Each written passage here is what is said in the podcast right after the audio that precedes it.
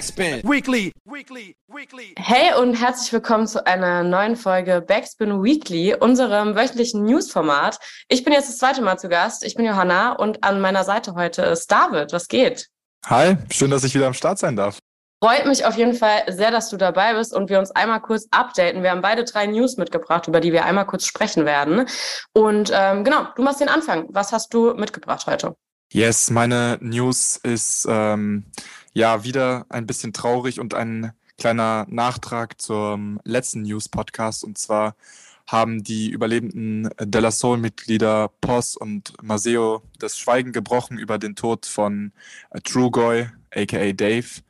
Und zwar haben sie beide recht emotionale Statements auf Instagram veröffentlicht und haben ihnen so einen kleinen Tribut ausgesprochen. Und vor allem Post hat gesagt, ey, Dave war das Herz der Gruppe, der hat die Gruppe geformt, der hat uns geholfen, eine Gruppe zu werden.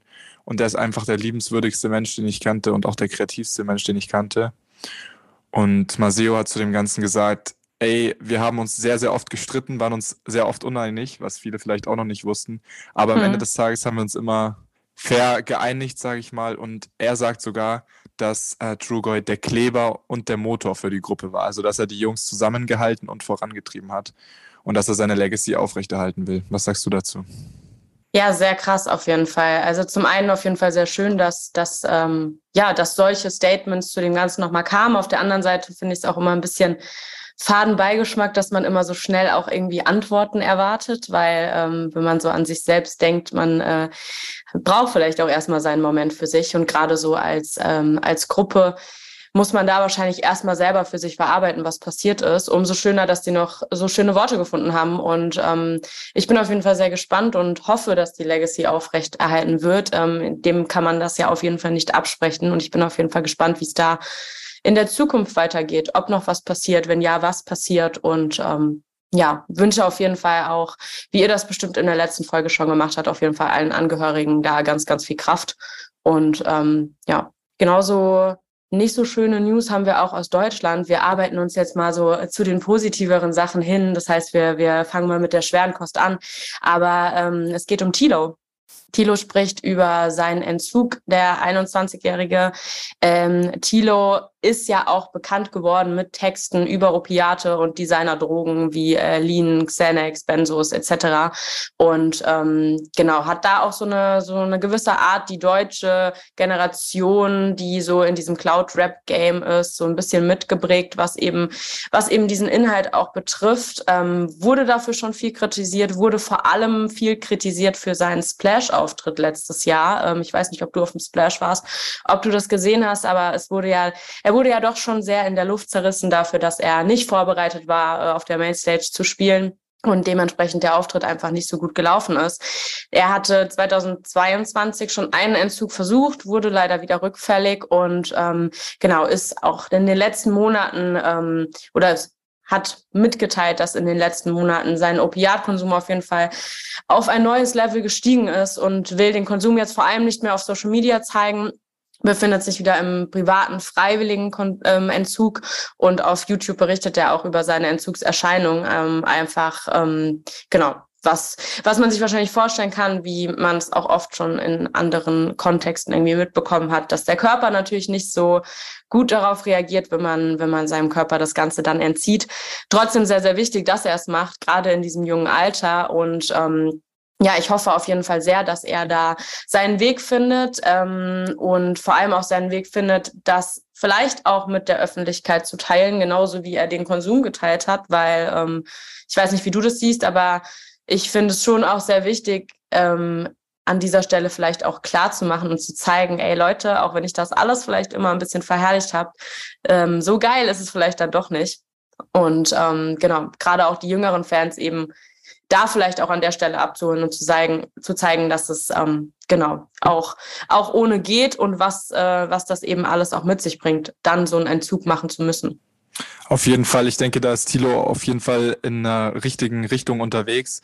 Was ich nur so ein bisschen kritisch sehe, ist, ähm, dass er jetzt zum zweiten Mal, obwohl es nicht geklappt hat, so einen privaten Freiwilligenentzug macht, obwohl mhm. der laut äh, Experten die Erfolgschance gerade mal bei 24 Prozent liegt.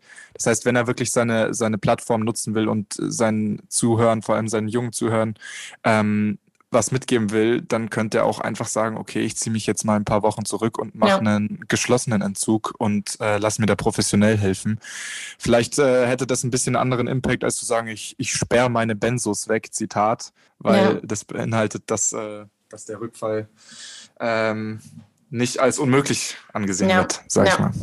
Ja, hast du völlig recht. Also ich wünsche ihm das auf jeden Fall, ähm, dass er das in dem privaten Umfeld, in dem man sich ja doch meistens auch einfach wohler fühlt, hinbekommt und ähm, ansonsten für sich hoffentlich einen anderen Weg findet. Ähm, genau, ja, aber wir wünschen ihm auch da auf jeden Fall nur das Beste und dass äh, er da seinen Weg geht, auf jeden Fall. Auf jeden Fall. Ähm, und das bringt uns gleich zum nächsten Thema und zwar am Mittwoch wurde in LA ein 33-jähriger Mann zu 60 Jahren Haft verurteilt und es handelt sich hierbei um den Mörder von Nipsey Hussle. Nipsey Hussle ähm, wurde im März 2019 vor seinem selbst gegründeten Bekleidungsgeschäft ermordet. Ähm, und der Mann, der diese Tat begangen hat, dem wird auch nachgesagt, dass er psychisch krank war, Drogen genommen hat und eben genau wie Nipsey Rapper war, aber eben damit keinen Erfolg hatte. Und die Beweislast war so erdrückend. Es gab Videos, es gab Überlebende, es gab ähm, Zeugen. Der Mann hat nicht mal eine Reaktion gezeigt, als der Richter das Urteil, das sich aus verschiedenen Straftaten wie Waffenbesitz, versuchter Totschlag, ähm, fahrlässige Tötung und so weiter und so fort zusammensetzt, kommt im, in Summe auf 60 Jahre und der Mann hatte, wie gesagt, keine Reaktion darauf im Gerichtssaal. Ziemlich heftig. Was ich aber vor allem äh, krass fand, ist der überlebende Freund Herman Douglas, der dabei war, als das Ganze passiert ist und der das Ganze miterlebt hat und der sagt einfach nur vor Gericht, warum? Warum musste, musste das sein? Der Mörder und Nipsey kannten sich sogar persönlich, die waren beide Mitglieder der Straßengang Rollin Sixties. Ähm, und er meint, dass dieser Tod von Nipsey eine ganze Gemeinschaft kaputt gemacht hat, dass es die Geschäfte kaputt gemacht hat, die Nipsey in dieser Gegend unterstützt hat und mitbegründet hat. Und dass es einfach bloß äh, unfassbar schrecklich ist. Ja, man kann sich da gar nicht so wirklich reinversetzen. Ich äh, kann mir immer nur vorstellen, dass es einem wahrscheinlich ein bisschen Ruhe bringt, wenn dann eben auch so ein Täter, Täterin ähm, genau, einfach auch verurteilt wird und man zumindest da Gewissheit hat. Und ähm, ich glaube, es ist jetzt auf jeden Fall an der Zeit, dass wir zu ein paar guten News kommen oder zu ein paar ein bisschen erfreulicheren auf jeden Fall, ähm, auch wenn es super wichtig ist, dass wir eben auch über diese News sprechen. Aber John Cena hat dafür gesorgt. Ich weiß nicht, äh, inwiefern du in dem Wrestling-Game am Start bist, aber John Cena hat dafür gesorgt, dass sehr, sehr, sehr viele Rapper, Rapperinnen, auch ein, äh, einer der aktuell größten deutschen Rapper auf den Soundtrack des neuen Wrestling-Spiels, und zwar ähm, WWE 2K23, ähm, kommt. Da ist ein kompletter Soundtrack daraus entstanden mit eben Leuten wie Doja Cat, ähm, wie Post Malone, wie Travis Scott, aber eben auch Luciano mit dem Track SUVs. Ähm, unser guter Bekannter, der auch immer mal wieder auf dem Backspin Kosmos stattfindet, äh, Pimpf, durfte gemeinsam mit dem Wrestling-Experten Holger Böschen schon über das Spiel sprechen, auch das Spiel schon mal anzocken und ausprobieren. Ich muss dazu sagen, ich war früher krasser Wrestling-Fan durch meinen Bruder und ähm, finde es auf jeden Fall sehr, sehr nice, dass da diese Verbindung und diese Connection eben aus Hip-Hop und Wrestling entsteht, weil im Sport ist ja doch üblich, dass eben auch Hip-Hop immer irgendwie eine Rolle spielt. Zumindest bei vielen US-Sporten ist einem das so bewusst. Bei Wrestling war es mir bis dato nicht bewusst, muss man dazu sagen. Ich weiß nicht, wie es dir geht. Aber sehr nice zu sehen. Spiel kommt am 14. März und wie gesagt, der Soundtrack zu dem Game wurde unter anderem von John Cena eben mitbestimmt und mit begleitet.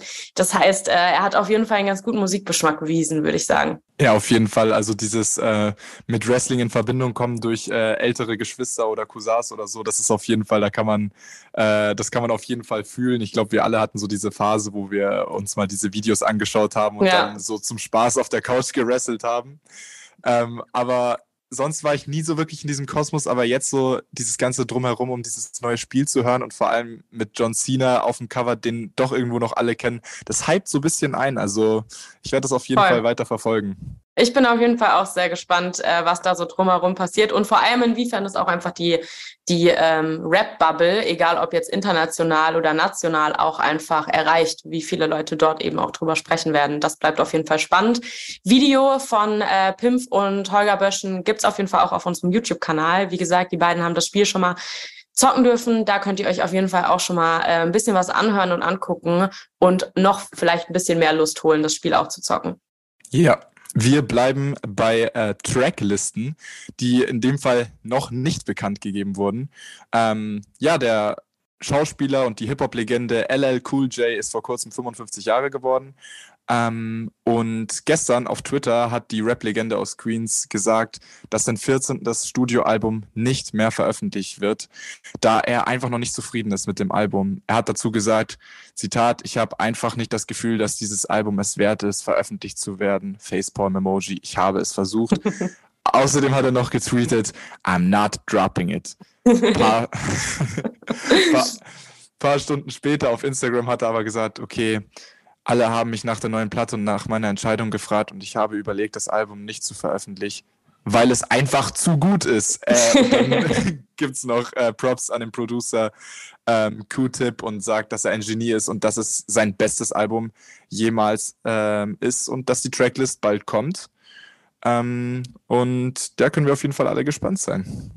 Sehr schön. Ich bin auf jeden Fall gespannt, ob es einer dieser Tracks, äh, die wir dann hoffentlich bald äh, zu hören bekommen und in der Tracklist sehen werden, ähm, ist in den Houstoner Fernsehsender schafft. Denn da hat auf jeden Fall ähm, der gute Adam Krüger, der Meteorologe der, ähm, des Houstoner Fernsehsenders, für ein paar sehr, sehr lustige Fernsehmomente gesorgt in der letzten Zeit. Ähm, denn er hat es eigentlich regelrecht zur Aufgabe gemacht, die unterschiedlichsten Hip-Hop-Referenzen in sein Programm mit einzubauen.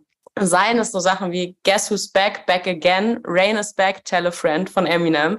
Ähm, oder anderen Songs. Das Witzige dabei ist tatsächlich, dass Nicht-Rap-Fans einfach nicht wirklich ahnen, worum oder eigentlich gar nichts ahnen. Ähm, und eigentlich nur die Hip-Hop-Bubble, die ähm, diesen Fernsehsender verfolgt, das auf dem Schirm hat.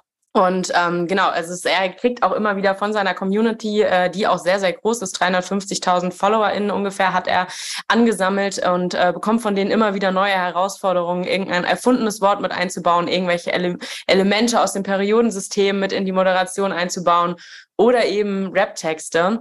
Und ähm, ja, damit hat er auf jeden Fall für einige Lacher gesorgt. Und das erinnert mich ein bisschen, um noch so eine Baby-News mit einzubringen, ähm, an die Gebärdendolmetscherin beim Super Bowl. Ich weiß nicht, ob du das auf dem Schirm hattest oder gesehen hast. Ähm, denn die hat eben einfach mal kom die komplette Rihanna-Performance übersetzt und dabei eigentlich eine ganz eigene Performance auf die Beine gestellt. Und äh, ich habe das gesehen und war komplett geflasht, weil ich einfach, ja, man denkt oft einfach gar nicht so darüber nach, wie exklusiv so ein Auftritt dann für, für manche sein kann und man kann es vielleicht nicht verstehen. Sie hat sich hingestellt und hat sich was überlegt, wie sie so eine Performance eben auch authentisch umsetzen kann für die, die ähm, nicht hören können. Und ähm, das hat, war sehr herzerwärmend. Deswegen das auf jeden Fall nochmal auch eine kleine Empfehlung, sich das anzuschauen. Ich weiß nicht, ob du das auf dem Schirm hattest. Ich habe es auf jeden Fall grob auf dem Schirm und ich fand es auch ziemlich, äh, ziemlich beeindruckend einfach generell. Ich meine, wenn man dann diese, diese Zeichensprache sieht und man so versucht, irgendwas zu verstehen, aber man sich dann eingestehen muss, okay, ich raff's absolut nicht. Aber irgendwie die Geste dahinter einfach wunderschön und genauso wie der Hip-Hop-Wettermann. Das sind einfach so diese kleinen Sachen, die einen ernsthaft schmunzeln lassen und einfach einen zeigen, wie weit diese Culture geht und welche Menschen Liebe für diese Kultur teilen und ja, wie weit einfach Hip-Hop gehen kann. Ich finde es toll. Voll. Ich würde sagen, mit diesem Schmunzler verabschieden wir euch auch. Das waren unsere News der Woche. Und ähm, nächste Woche werdet ihr zwei andere Stimmen sehen oder hören, besser gesagt. Und ähm, uns vielleicht irgendwann mal wieder. Ich wünsche dir auf jeden Fall einen schönen Tag, David. Wir hören uns und äh, bis bald. Ja, bis bald. Ciao, ciao. Backspin. Weekly. Weekly. Weekly.